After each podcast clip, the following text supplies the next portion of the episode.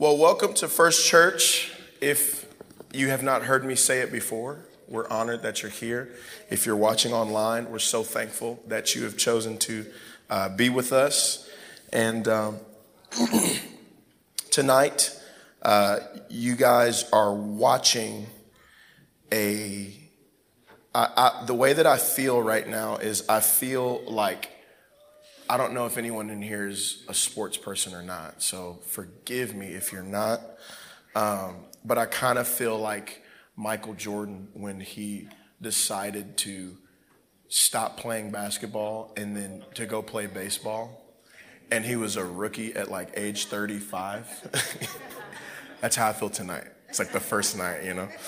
Um, I definitely don't feel uh, super uh, comfortable in this. I think y'all, if you've known me at all, you know where I feel most comfortable is with uh, a group of singers and musicians. Um, but this is time that our church is stretching right now. The, t- the church is stretching right now. We're growing. We're watching. The, the, the tough part about growing too is is watching someone grow. You know, uh, you know, I, you because you see the growing pains. I walked over to my my precious in laws, and I just simply stated, it just doesn't get any easier. That's all I said, and they knew exactly what I was saying. And, uh, and my, my, my mother in law, Tina, goes, Yep, it's growing pains. That's just what it is. And if you've ever seen growing pains, I had never seen growing pains until I had kids. And my, if as long as y'all, I think y'all have seen my little son Eli run around. Uh, he, you've probably seen him beat on the drums or scream or whatever. Um, probably all of the above. But here recently, he's been going through some growing pains. And he'll just be laying down in bed and be like, Dad, my legs hurt, my legs hurt, you know. And I'm like, man, I've never experienced that ever, you know. And I, but I got to sit there and rub his legs, you know, rub his knees until he falls asleep. And so that's kind of painful, but that's kind of what we're dealing with right now. You're watching, you guys are kind of, so I'm hoping that you guys are going to help me out a little bit, okay? That you're going to, that you're going to, going to preach with me a little bit. Uh, before we start, I, would like for us to stand. Um, before we start, I want to give honor to God, obviously. Um, we honor God at this church. Um, then we want to honor our pastor and Sister Hoffman. We're so thankful for them, thankful for their strength. I want to say thank you to Pastor Mike and uh, Sister Bridget Neto for y'all's leadership, everything you guys do. Uh, I also want to say, I want to give honor to our pastoral staff as a whole. Um, we have some of the most incredible leaders uh, all over the country. I'm qualified to say that because I actually do get to travel quite a bit. And so uh, every time I'm out, uh, I, I'm thankful uh, every time I see somebody else's church or youth group or whatever, I'm just like, man, they're awesome, but I am so blessed back at home. And uh, I want to give a special shout out to the worship department that I get to serve with all the time. Uh, they are some of the most consistent people, one of some of the most hardworking people you'll ever know.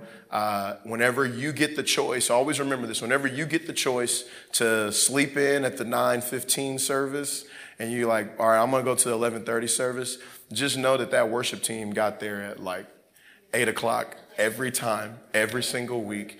Uh, dedicating themselves, giving their time, energy, effort, and uh, I just want to honor uh, our worship department from here on this platform. Uh, I want to honor my family, my wonderful in-laws, my children, and obviously my beautiful wife. I'm so thankful uh, to have what I have today. Okay, I'm done. Thank you. Praise God. Matthew chapter 8. Who brought their Bible? Come on now. Yes, yes, yes. Praise the Lord. All of you, especially uh, spiritual saints in the house that still bring a physical Bible. I'm just, I just brought a Bible this time because I'm preaching, so I'm not even going to like hold y'all up, okay? So there, like, I'm not even going to act like I was just super spiritual today. Uh, Matthew chapter 8. And just to give you a little quick uh, heads up, we're just going to walk through scripture tonight. Um, I, I, think, I think the thing that I love about our pastor is that he preaches the word and he knows the word. And you don't, you don't refute with the word. It never returns back void, you know. Um, and so we're just going to walk through this passage of scripture together. Uh, chapter 8, verse, starting at verse 1. it says, uh, when he was come down from the mountain, great multitude followed him, speaking of Jesus. And behold, there came a leper and worshiped him, saying, Lord, if thou wilt, thou canst make me clean. That word worship, if you look up the original word, it, it, it, literally means, and this happened a lot when Jesus walked around, that people would get on the floor before him and, and, and just say, you know, hey, I, I, I submit myself to you. You are Lord. Uh, especially when they were asking him for something, that means that they knew who he was. And uh, so it says he worshiped, he worshiped him, saying, Lord, if thou wilt, thou canst make me clean. And Jesus put forth his hand and touched him, saying, I will, be thou clean.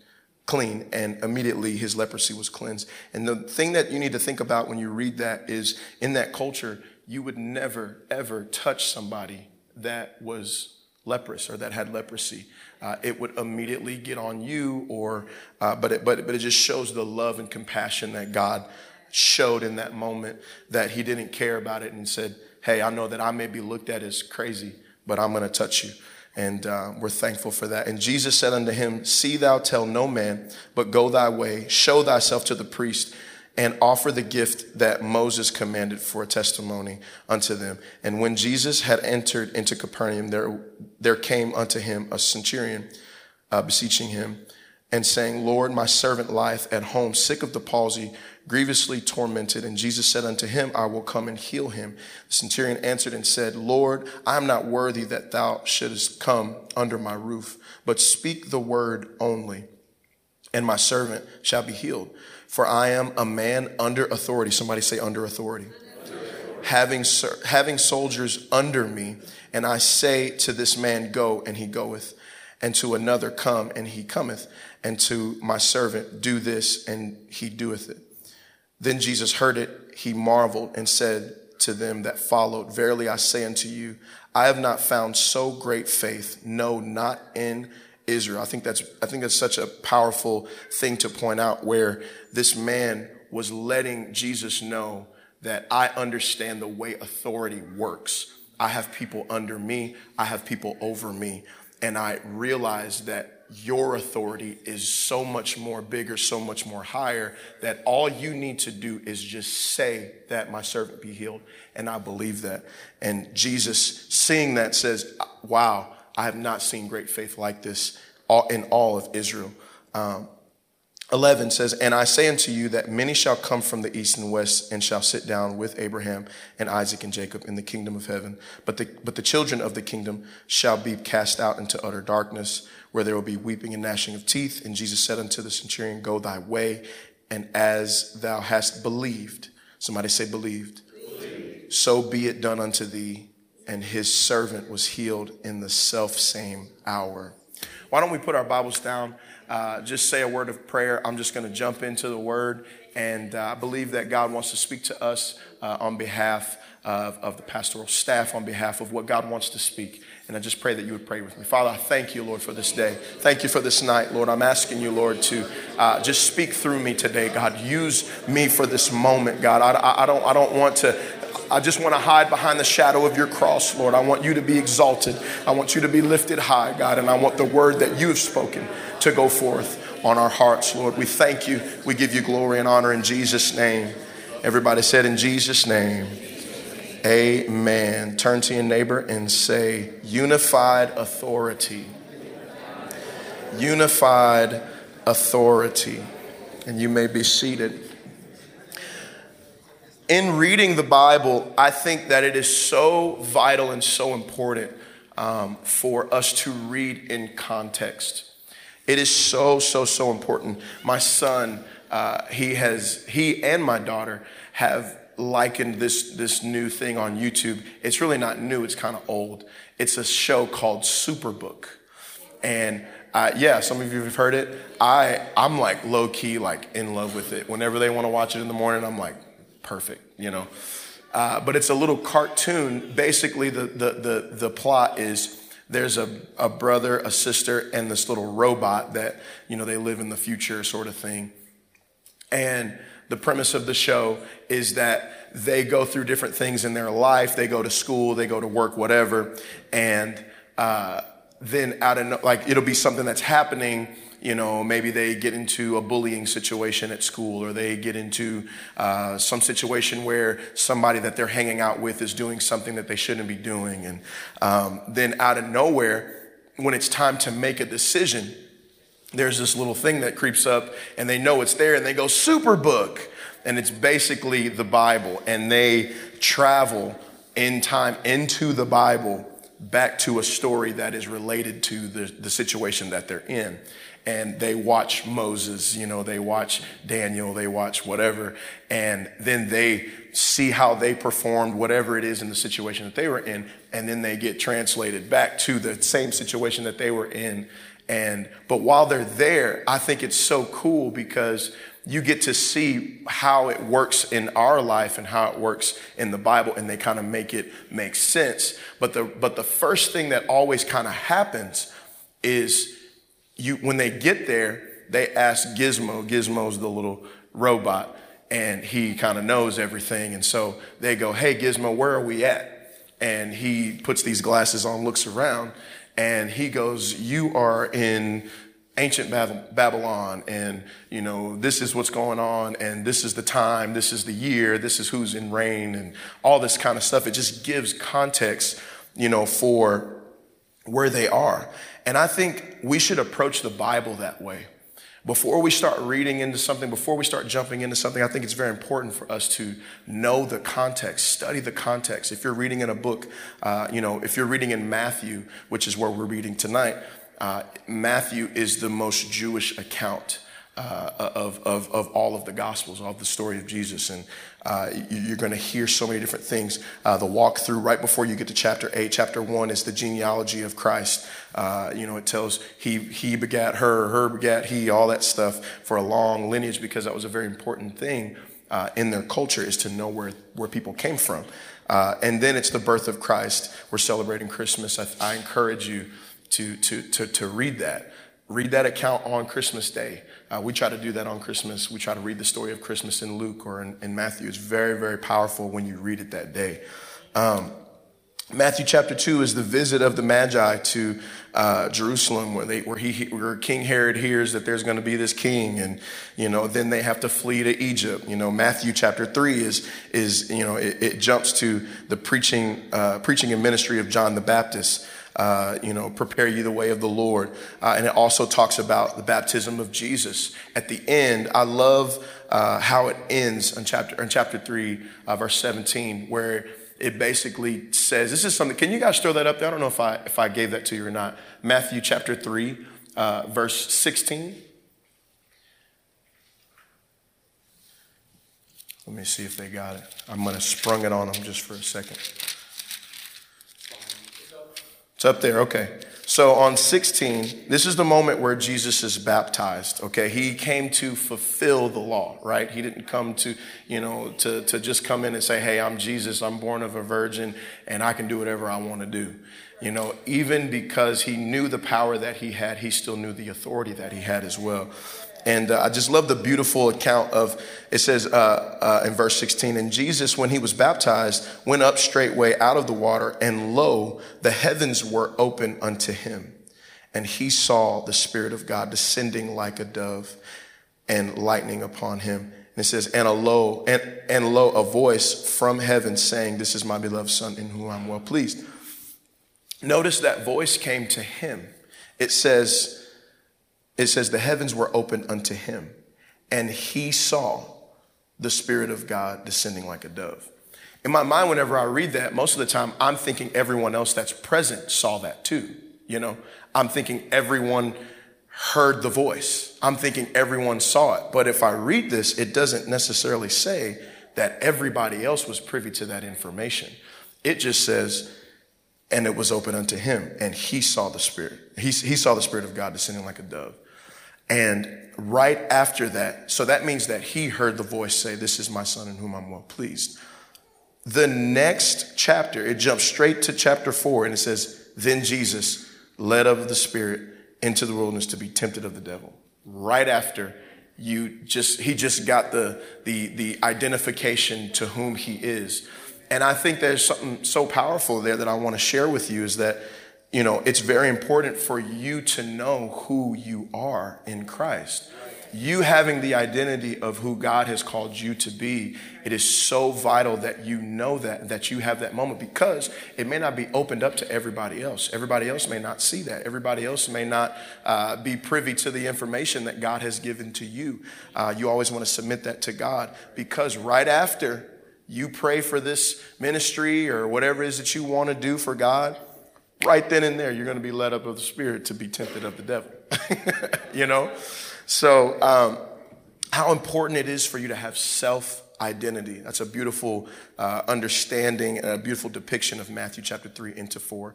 Uh, Matthew chapter 4, again, I'm just giving you the overview going into Matthew chapter 8. Uh, chapter 4, the temptation of Christ, the entry, uh, the entry into Galilee, uh, calling of Peter and Andrew and James and John, and, and, and Matthew 5 through 7. Okay, those, those, those three chapters, 5, 6, and 7, is the famous uh, Sermon on the Mount, like where you get all of the teachings of Jesus, where he's talking about uh, he's talking about how to love one another. He's talking about uh, you know the Beatitudes. He's talking about all of these different things. He's he's now moved into the space where he is teaching, uh, providing information to people, and people by the droves are coming in to see him.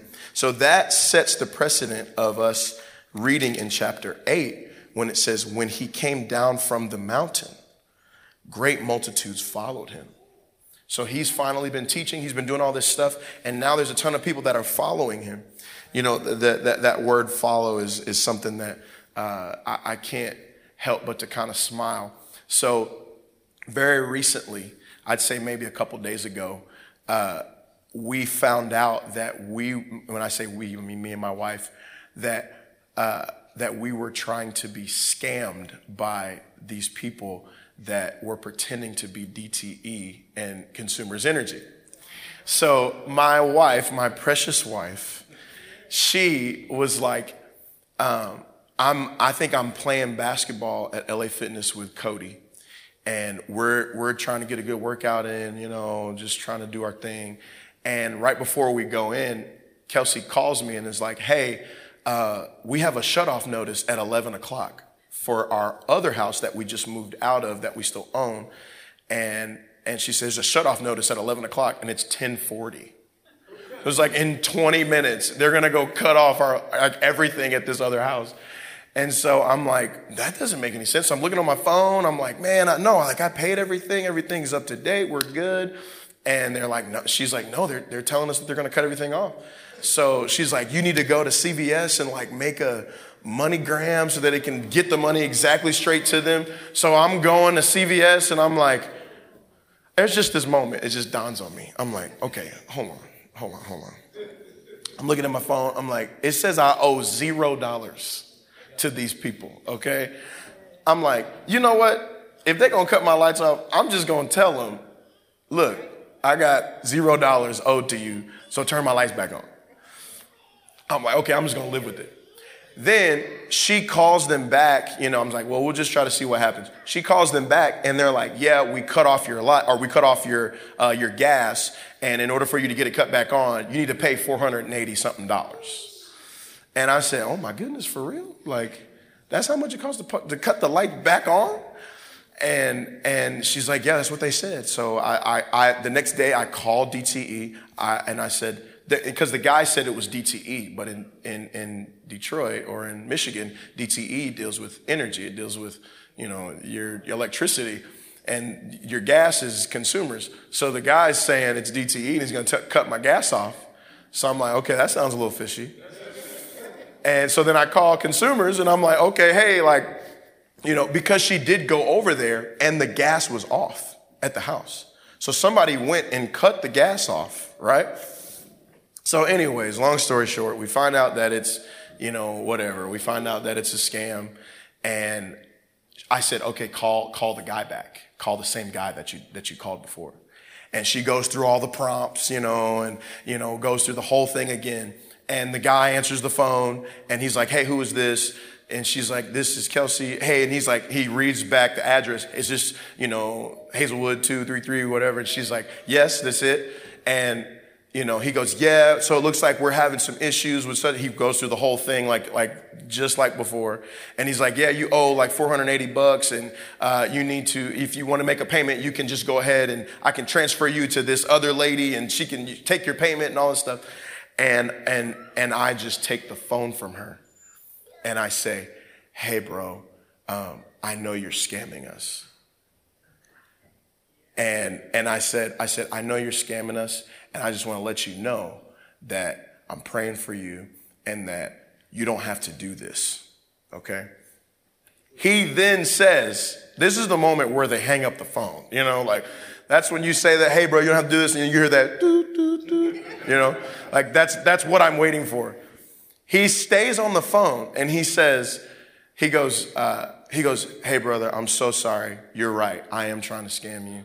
And he says, I apologize if I brought any harm to your family, anybody to, you know, whatever. So I sit on the phone and talk to him for like an hour and a half, like trying to talk to him like, hey, bro, like, you know, you know that's just, that's just how I am. I just want to talk to people, try to help them. And so then he ends up telling me this whole, you know, story about, you know, and I believe that it was true. He was telling us, like, but he was basically justifying what he was doing. He was justifying the idea of like, hey, you know, the universe didn't just, you know, be very careful when people start talking like that. When they start saying the universe wanted me to do this or the universe didn't want me to do that. He said the universe didn't want you to be scammed, you know, so that's why you weren't scammed. And uh, then he says, we start talking about God, and then he says, Listen, the thing that you guys do as Christians, and I'm like kind of thrown off at this point. Like, I'm just like, All right, bro, love you, praying for you. Come see our church, it's first church, you know, the whole thing. But he says something that really, really perked up my ears. He said, he said, a lot of Christians follow Jesus they call themselves followers of Jesus, but they're not really believers of Jesus. And when he said that, I was like, wow, like, that's facts. I like that. You know, I'm gonna steal that. and and it's so true, especially when you read this again, where it says, when he came down from the mountain, when he came down from all this great stuff, great multitudes followed him. Great multitudes follow. He had a ton of people following him. But just because they were following him does not mean that they were believing in who he really was. And I'm, I'm afraid sometimes we, we, we, we make this, make the same mistake where we will become followers. And remember, if you remember later in the Gospels, you know, there was somebody that followed Jesus from afar and watched him. And whenever they were accused of, hey, you're with him, aren't you? He said, no, no, I'm not with them be careful. Be careful to, to, to not just be a follower, but to be a believer. When you believe in Jesus, you believe close. When you follow, sometimes you can, I mean, I'm following mad people on Instagram right now, and some of them live in Timbuktu. You know, so not only be a follower, be a, be a believer. Be a believer. The key verse I want to jump out, that jumps out at me in this passage of scripture is verse number nine. Matthew chapter 8, verse number 9. For I am a man under authority, having soldiers under me. And I say to this man, Go, and he goeth, and to another, Come, and he cometh, and to my servant, Do this, and he doeth it. This says to me what this what this was screaming at me, you know, during this while, I, while I'm reading this, is this man is saying, Hey, you know, not only do I have servants under me, but I have somebody that is over me. And you know, we've we've also obviously learned that the he, if he was the the the the leader of a centurion, that's a hundred soldiers, right? I believe it's is it hundred or is it a thousand? I think it's a hundred. Yeah, it's a hundred. A hundred soldiers are under him for centuries for a century, right? Um, so him having a hundred people under him and having however many people over him, he's letting us know that, hey, I have servants under me, but I'm also serving somebody. I think that there's so much power and authority. You, you really have authority when you not only have people under you, but you have understood that you are under someone's authority. It's so easy to just want authority. It's so easy in our in our you know in our context we want uh, to have influence. We call people that have a ton of people that are following them on Instagram or subscribes on YouTube or whatever. We call those people influencers because they have a they have a product or they have something that people want to know about. Um, people are so craving of that. They, they, they, they, they'll do anything. They'll, they'll have any type of video, uh, do any type of content in order to gain the influence of other people. And, but I think in our culture, we're not quick to put ourselves under authority. We're so quick to want authority. And I know what I'm going to talk about is a little heavy tonight, and I know I'm, i might get some some quiet little little shimmies in, in the in the pews, but but it's something that we really need to uh, that, that we need to talk about here tonight.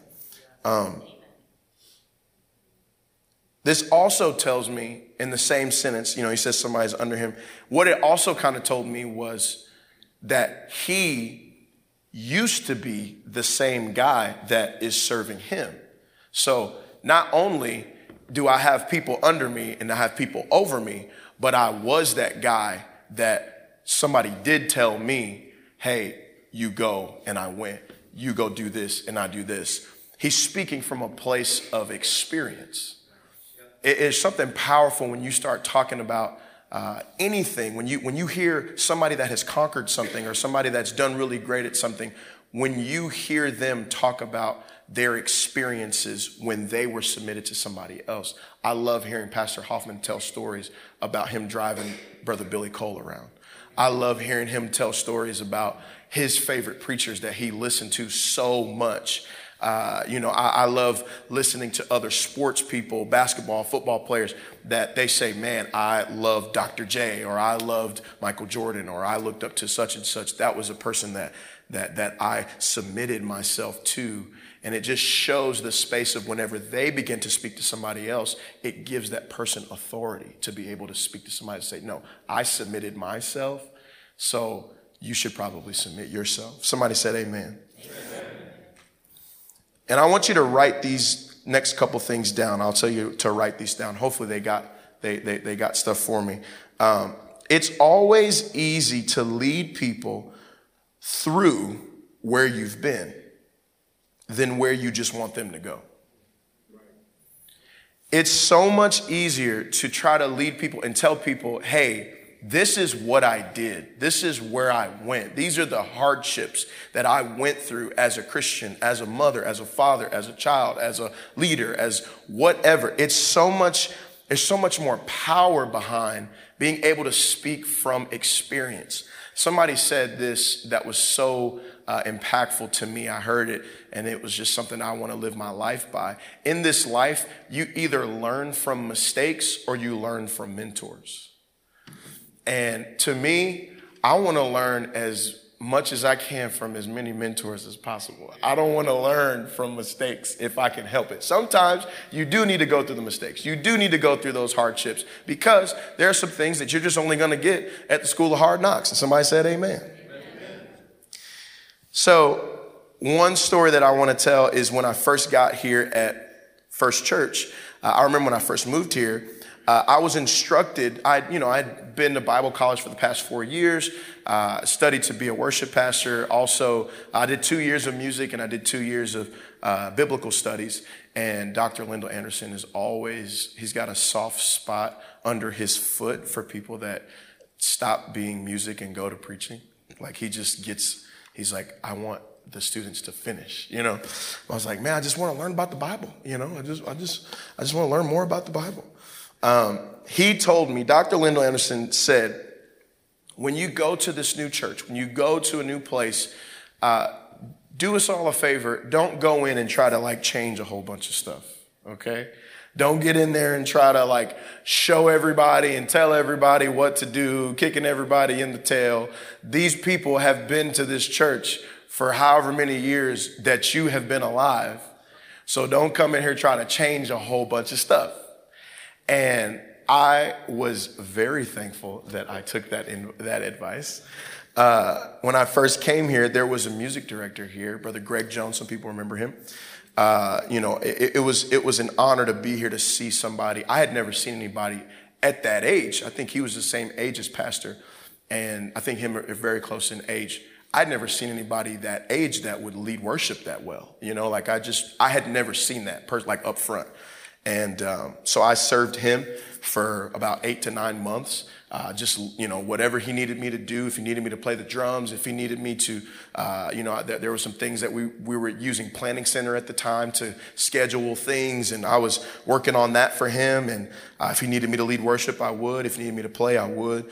And uh, I, I, I, was very thankful that i was given great sound advice uh, during that time because if i would have came in here trying to change a whole bunch of stuff i probably would have got kicked in the teeth and uh, probably kind of still got kicked in the teeth a little bit, but anyways. Story number two is I was learning how to lead. I remember coming here, leading worship, standing up here, and the platform did not look like this, just so you know.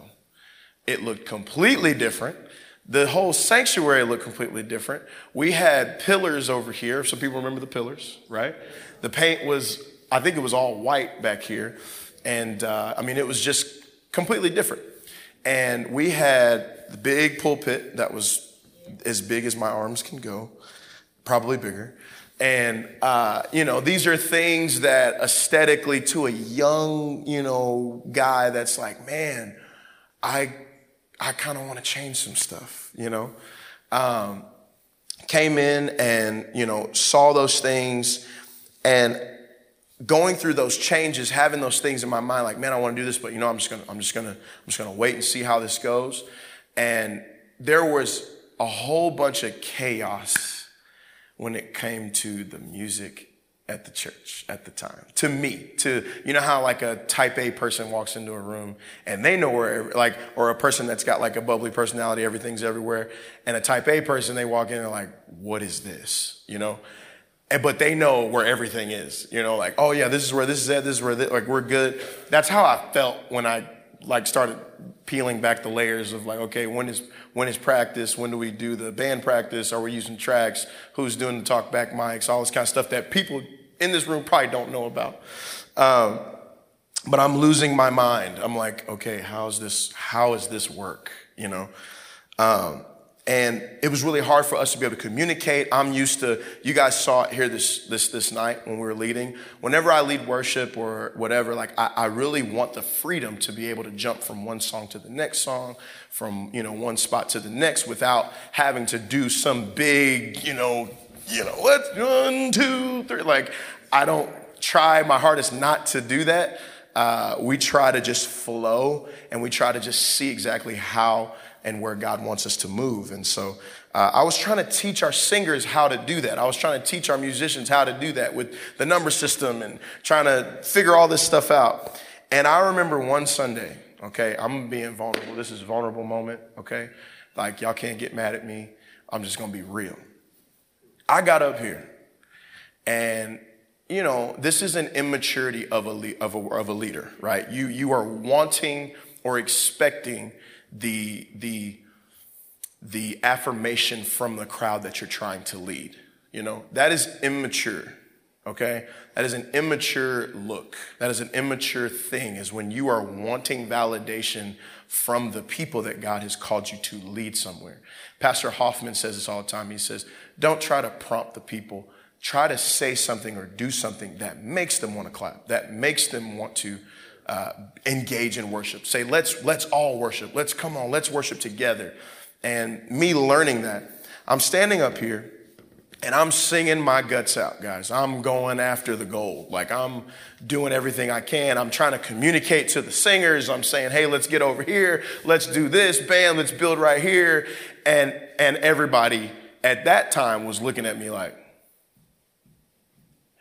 you know, it was just, it was just normal you know. And when I tell you my blood was boiling, like when I tell you my mind was just, there were a lot of words in my mind at that time, okay? I had so many words and not enough mouths to say it. Um, I was so upset. I was upset at the team. I was upset at our ability to communicate. I said, guys, I, I, I found all of these chord charts and these YouTube links, and I sent them all to you. And we had practice on Wednesday. We had practice on Thursday. At that day, at that time, I did the individual uh, band practice on Wednesday night after church. And then on Thursday, we had the worship team, and it was just the singers. And then I put it all together, and we sent all the stuff out to them in a week or two in advance. And I am literally doing the best that I know how to do. A lot of people think whenever I'm leading worship and I say, whatever's to come next. You know, people say that like, oh, you're ad libbing. Like, no, I just don't trust anybody. You know, I just want all of us to know that we're to sing the chorus. And it's just better when everybody knows and we all sing it together at the same time. Okay. It was just so much chaos at the time. I was so upset. I was a young worship leader, just got married. Actually, I wasn't even married at that time. And I walked off the platform and I was so upset. I walked into what is my office now. And I, I, to the point where I could feel tears coming down my face and I could feel them frying on my cheeks. And I, I said, God, I don't know what else to do. Why is this not working? And I just kind of let, had a moment with the Lord, said what I needed to say. And then I walked back in here and sat down, and Pastor was preaching. And it was the first time that he had preached something that the worship set that I had picked was exactly what he was preaching about. And and I, it was just that little piece of confirmation to me saying that God is in control of this situation. And I and I, am telling you, I was praying, and I, I still remember I felt like the Lord spoke to my mind in that moment and said, You no longer possess the right to be mad at your team for something that you've not taught them. You no longer possess the right to be upset at people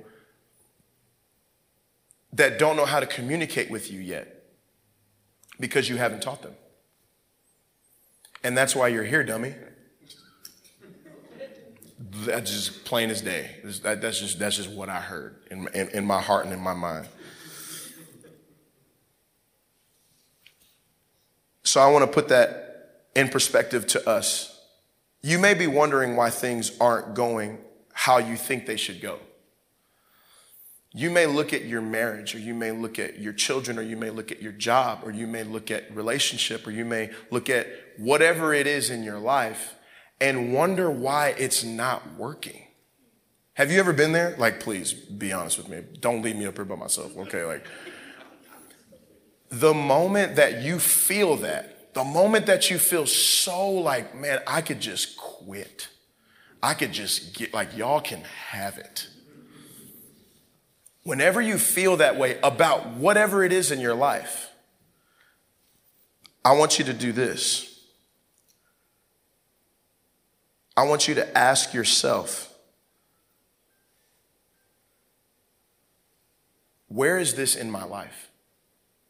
Where is this happening in my life? Because what we are prone to do in this situation, in that next slide, instead of looking out the window, I always try to look in the mirror. Okay? Does that make sense?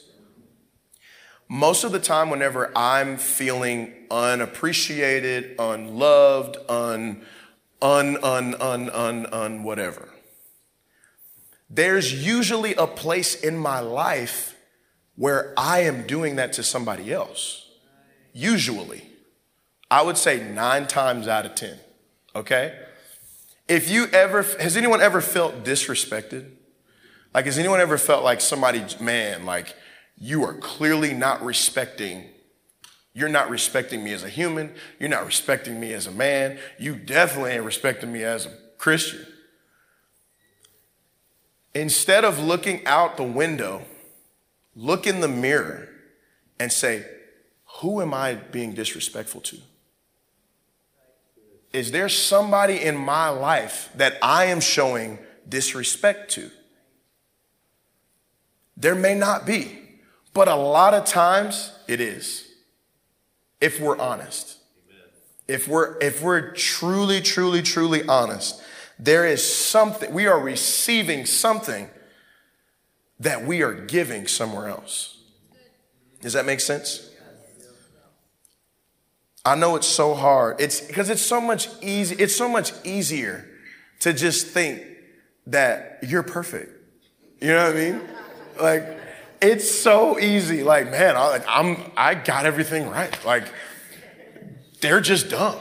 You know, they're, like, they're just not what they need to be. Like, God help them. You know, like, I feel that way sometimes. And when I feel that way, I'm like, man, I probably need to like do some self examination somewhere because this is bigger than me, okay?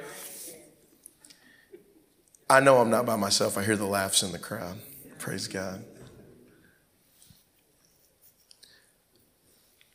I want to ask myself, where is this happening in me that I can't see?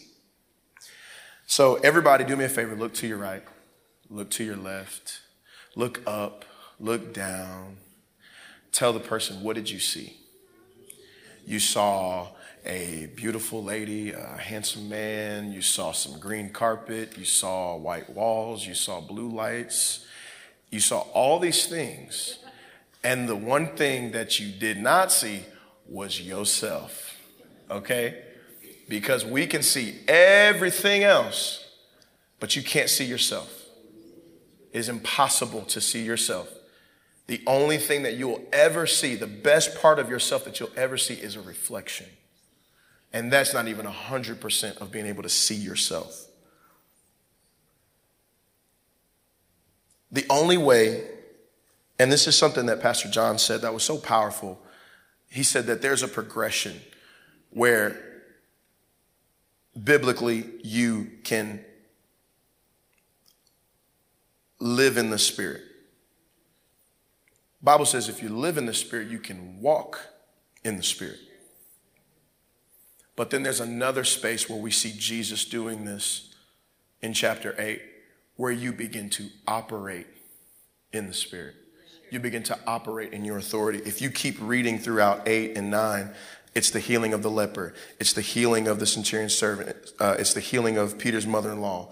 Uh, it's, it's, you know, Jesus stills the tempest. He heals the, the, the, the demon possessed man. All of these things is, is him operating in the spirit. And in this moment in time of our church, is now high time for us to be operating in the spirit to be operating in the authority that God has given to us. Okay? I believe that 100%. I believe that. Somebody needs to receive that. Come on, somebody clap your hands in this place and just begin to worship. God, we receive that right now. I receive that, God. I want to operate in the authority that you have given me. But the only way that you will operate in authority is if you get under authority. I'm going to read that again, and you need to write that down. I didn't make a slide for you on that, but the only way you will ever operate in authority is if you are is if you get under authority. Hebrews 13 and 17. I think I've read this scripture almost every time I've preached here. Obey them that have, KJV says, obey them that have the rule over you and submit yourselves that gives us two different things that obedience is different than submission. For they watch for your souls as they that have that uh, that must give account, that they may do it with joy and not with grief, for that is unprofitable for you. I like the NLT version. It says, "Obey your spiritual leaders and do what they say." That's a hard one right there, right? I'm just, I'm just, we just gonna sit right there for a little while. Just, Lord, help me today. Obey your spiritual leaders and do what they say. Their work is to watch over your souls, and they are accountable to God. Give them reason to do this with joy and not with sorrow. That would certainly not be for your benefit. It is so, so, so, so important that we understand this. And I will say that this is a concept that as a kid growing up, I naturally obeyed. Like I was a I was a very obedient kid. I didn't want to go out and be super rebellious and you know just do a lot of stuff that's just not that was just not my nature, you know. But me just being obedient has protected me a lot. But at the same time, just because I was obedient doesn't mean that I was submitted. It's not the same thing. It's not the same thing. I did not understand what submission looks like. I was talking to Pastor Mike about this. I didn't understand what, what submission really meant until I had kids. I didn't, I, I, you know how like when somebody's like, I didn't know, I didn't know, I didn't know, I didn't know until then. Where I'm, and I, I, you know, if anyone knows me, like I, I, I think a lot. Like I just think about things a lot. Um, and when I when I was thinking about this, I, I was like, okay, I have a son. I this was the first time that I've ever under like, and I don't even fully understand it, but I've gotten glimpses of understanding this. How many people have kids? I got quite a few in this room. I did not know that you could love somebody so much. I had no idea that because I didn't grow up with that. I didn't grow up with my real father. Like I like I did not know that you could just all like already they don't do anything. They come out crying, come out pooping tar, like, and that's exactly what it looks like. It's like I'm exactly right with that. It smells like tar too. I didn't know. I didn't realize that it was, man, he didn't have to do anything. He didn't have to do anything else. And I was proud of him. And I loved him. And it made me think of that moment where Jesus is baptized and that voice speaks. Is a great example. Great example. I could never hear myself say to my son, All right, son, I know you messed up. You're five. I just need you to get out of the house and just go. You know, I know you're five, you know, but I need you to get a job and just do your thing, okay? I could never I could never hear myself say that to him. I didn't know that love existed. And then I started thinking about this, this concept of submission and obedience. I want him to obey me. I want him to listen to my voice and, you know, him associate, you know, my voice with the voice of God. And when, when, you know, when you hear your father's voice, you stop and you, you know, you don't, you don't, you know, you, you think about what, what you're about to do, you know. And then I started thinking, man, there's coming a day there's coming a day where he can make any decision that he wants. There's coming a day that he can do whatever crosses his mind. And it's going to be that day where I can't say anything to him at that point. He's a grown man. He can make whatever decisions he wants. He has free will. Right now, he ain't got free will. He got Draylin will, okay? He gonna do whatever I will him to do. But there's coming a day where he makes his own decisions. And at that point, all I can hope for is that I have modeled something in front of him. That I have shown him how to be under authority. That I have shown him what it looks like when you have a great relationship with a spiritual leader when he or she says something to you that you actually do it and you talk about it at home and you say, We are submitted to our leadership. Because there's gonna come a day that he is going to have to decide whether or not my relationship with him meant anything. And at that point, you have graduated from obedience to submission, where I just hope and pray that he wants to know what I think when he's 18. You know, when he, when he, when he wants to leave home and, and he wants to marry some girl and he wants to go to this school and he wants to work this job. I can only hope and pray as a father that he would call me. I'm just praying like I like I can't tell him. I can't bombard him. I'm only going to hope and pray that he's going to call me and say, "Hey dad, I got this going on. I got this happening. What do you think I should do?" And at that point, he will be submitted to me. He will show his submission of, hey, son, I think this is what you need to do, or this is what I think you should do, or this is what I would do. He's, he's, another way of saying it is, he's allowing me to be his designated driver for this decision. You know, he's allowing me to, hey, bro, I think you should do this, man. I think this is the right way to go. Because not only do I know the things that he knows about himself, I know the things that he doesn't know about himself yet. This is why it talks about obey your spiritual leaders. We're almost done. Just because, and this is the next point, just because you have power doesn't mean you have authority. Just because you have power doesn't mean you have authority. I know a lot of people that's got power.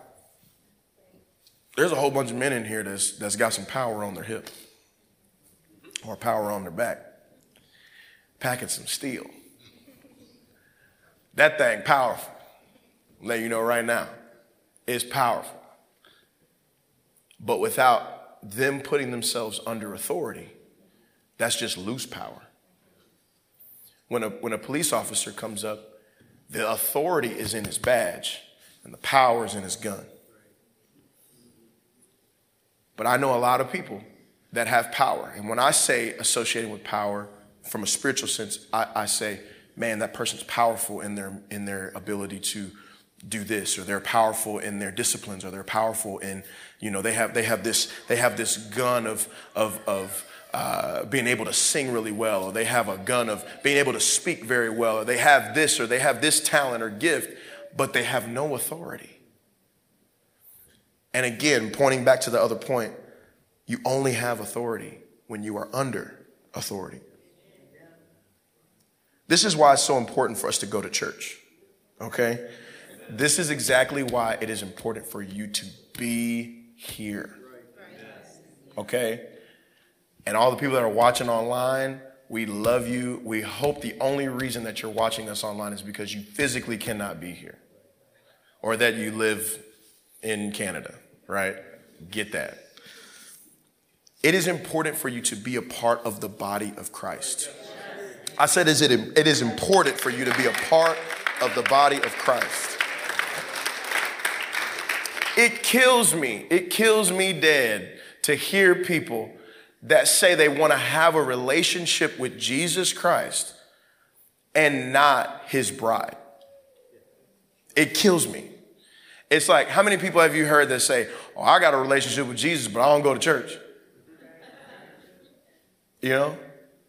That's the same thing as somebody saying to me, Hey, you know, you know, Pastor Dre, I want you to come and, and, you know, teach me some music. I want you to, you know, teach me this and I want to learn some stuff from you and, and, you know, whatever. And I say that and I'm like, cool, cool. You know, like, yeah, man, let's do that. You know, like, let's, let's, let's make that work or, you know, whatever. And then I say, yeah, man, why don't you come over to my house and, uh, you know, me and my wife, you know, we'll, we'll, you know, we'll have some food for you and we'll, you know, do this and that. And then he stops and is like, yeah, bro, like I'm not, I'm not trying to have a relationship like at all with your wife. Like I don't even like her. Like I think she's stuck up. I think she's ugly. I think she's this. I think she's that. Like and proceeds to go off to me about my wife. It's the same thing when you say that you want to have a relationship with Jesus and not his bride. That makes no sense.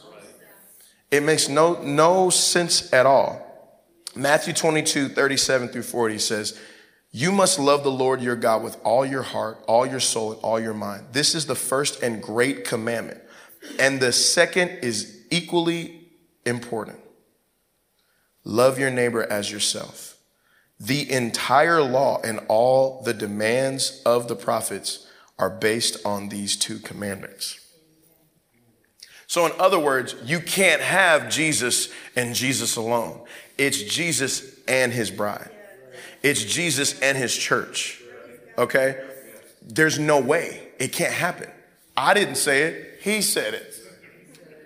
I really wish you could have what you want.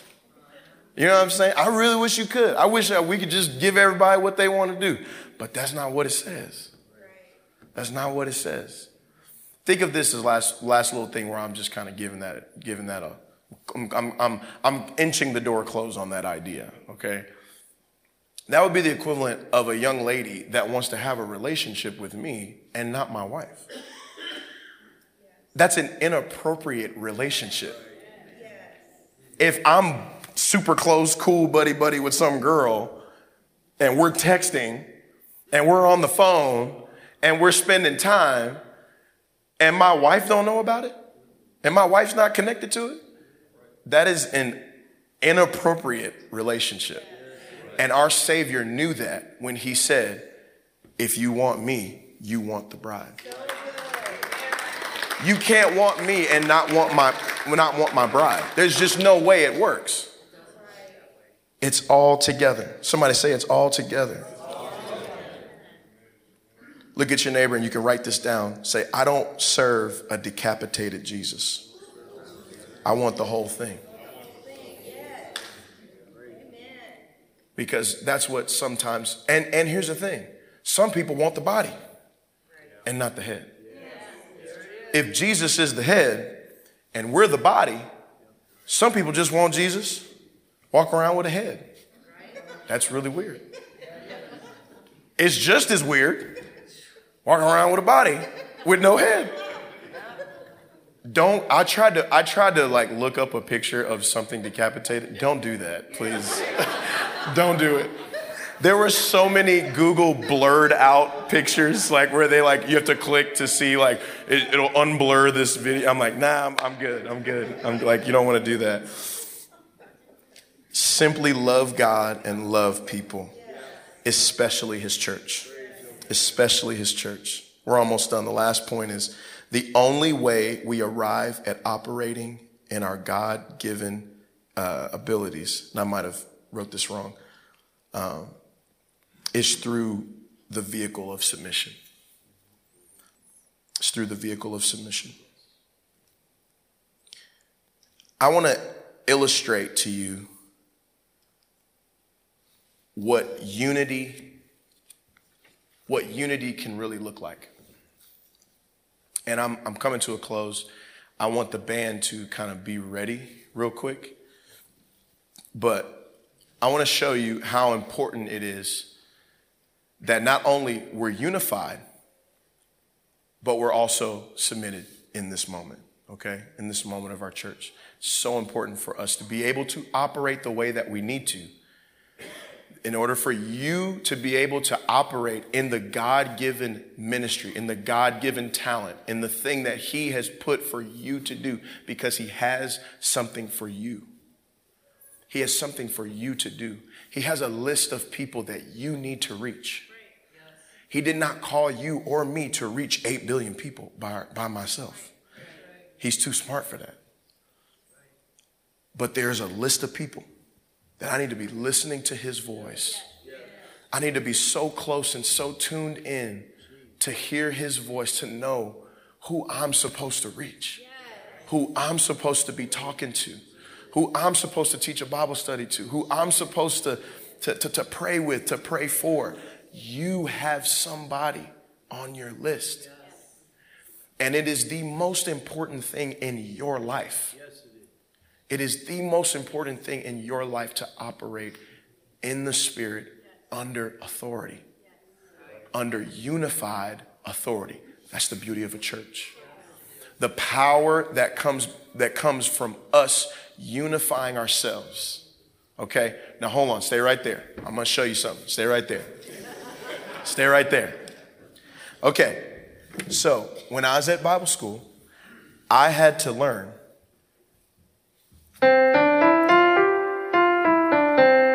I had to learn that. I also had to learn. I had to learn that.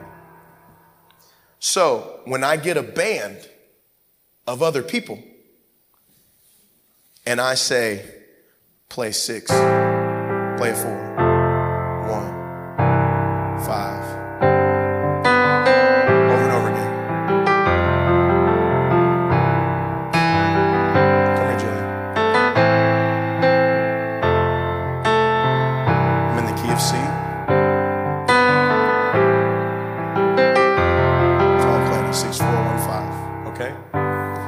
play that. Sit right there, play same t- tempo. One, two, three, four.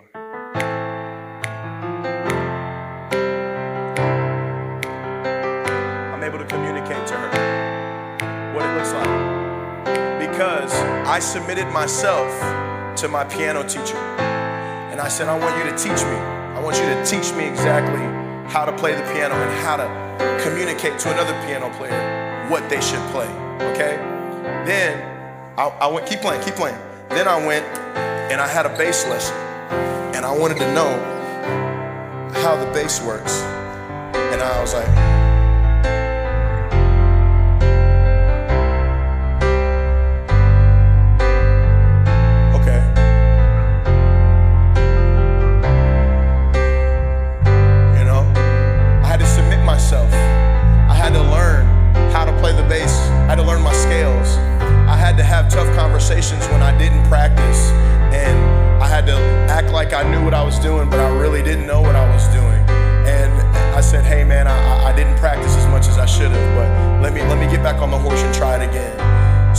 speak to Aaron Davey or somebody else that plays it and say, hey man, play a six, four, one, five chord progression over and over again with that tempo. If you can. Now I got another one. So now I want Josh. I would get in the drums and do this, but I feel like it might be a too loud. So we didn't we didn't test this mic. But just go in there and just play a.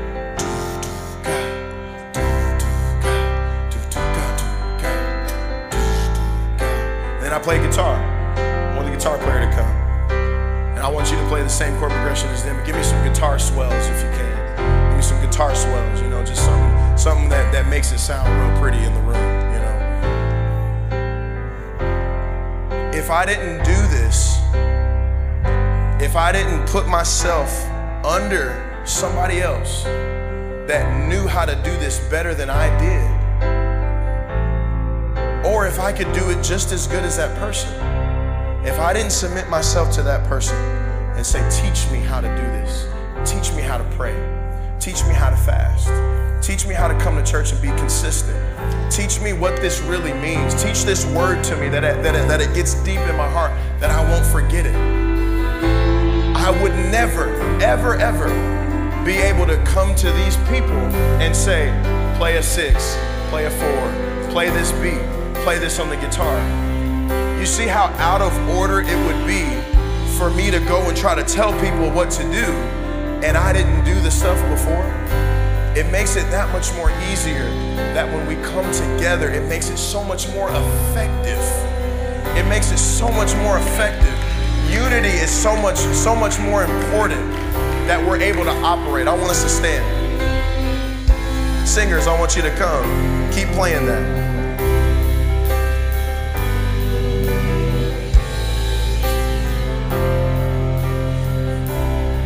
And I want you to sing. Your love never fails, it never gives up, it never runs out on me. Say, Your love never fails. See how many, see how many voices sound so much better when we're together. Sound so much more powerful when the music comes together. When we forget about what we think we know, and we all come together and we just worship and we just say, God, use me for your glory, use me for your goodness. I wonder if you could come to the altar right now. Never runs out on me. Your love.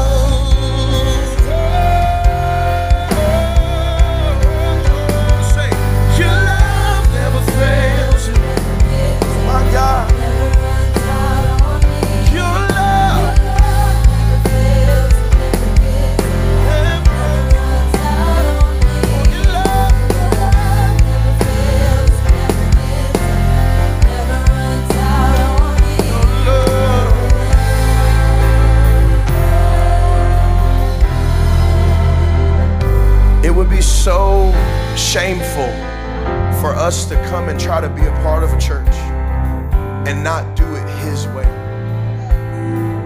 It'd be a shame. The reason I'm teaching this, and I really believe this, number one, because I feel like the Lord told me to do this. I really do feel like He, he wanted me to let people know in this room that You have a God given gift. You have something that the Lord wants to use for His glory, for something greater than yourself. I love this saying that the thing in which I'm a part is greater than the part I play. The thing in which I'm a part, the church at large, is so much more important than the small little part I play, but it's still important. It's still important. And this is something I want to speak over our church moving into this new season that we're in is there are going to be people that come here.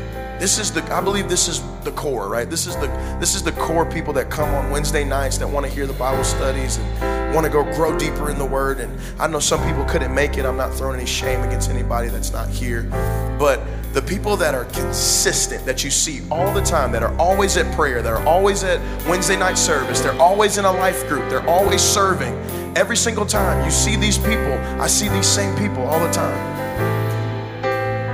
do not underestimate the teaching that you are getting at this moment because there's gonna come a day there's gonna come a day where there's gonna be so many people that come into this church and they're to be looking to you for leadership.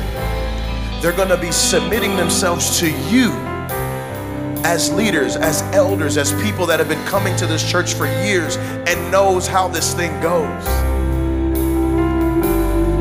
What are they submitting themselves to? What are they submitting themselves to? Are they submitting themselves to somebody who is not submitted? Are they submitting themselves to somebody that talks bad about how things are really going and I really think we should do it this way or I really think that we should do it that way or I didn't really like this? First Church, we have to be unified. We have to be unified at all cost. At all cost. At all cost. I wonder if we could just lift up our hands one more time. Just begin to speak to the Lord. Say, God, what are those places in my heart? What are those places in my mind, God, that I've not all the way surrendered to you, oh Lord? Where are those places, oh God, where I've tried my best to, to, to do just what I wanted to do or say it the way I wanted to say it, God? Lord, I, I, I don't want that, God. I, I can't have that in my life. I can't have that, God.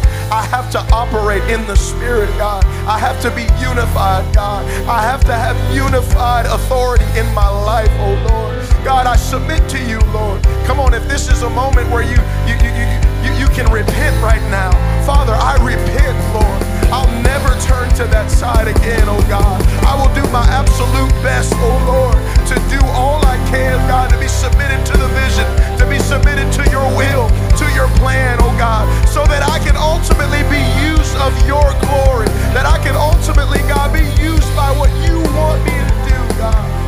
Oh, Jesus. Come on, if that's your prayer, make it loud to God right there. Hallelujah.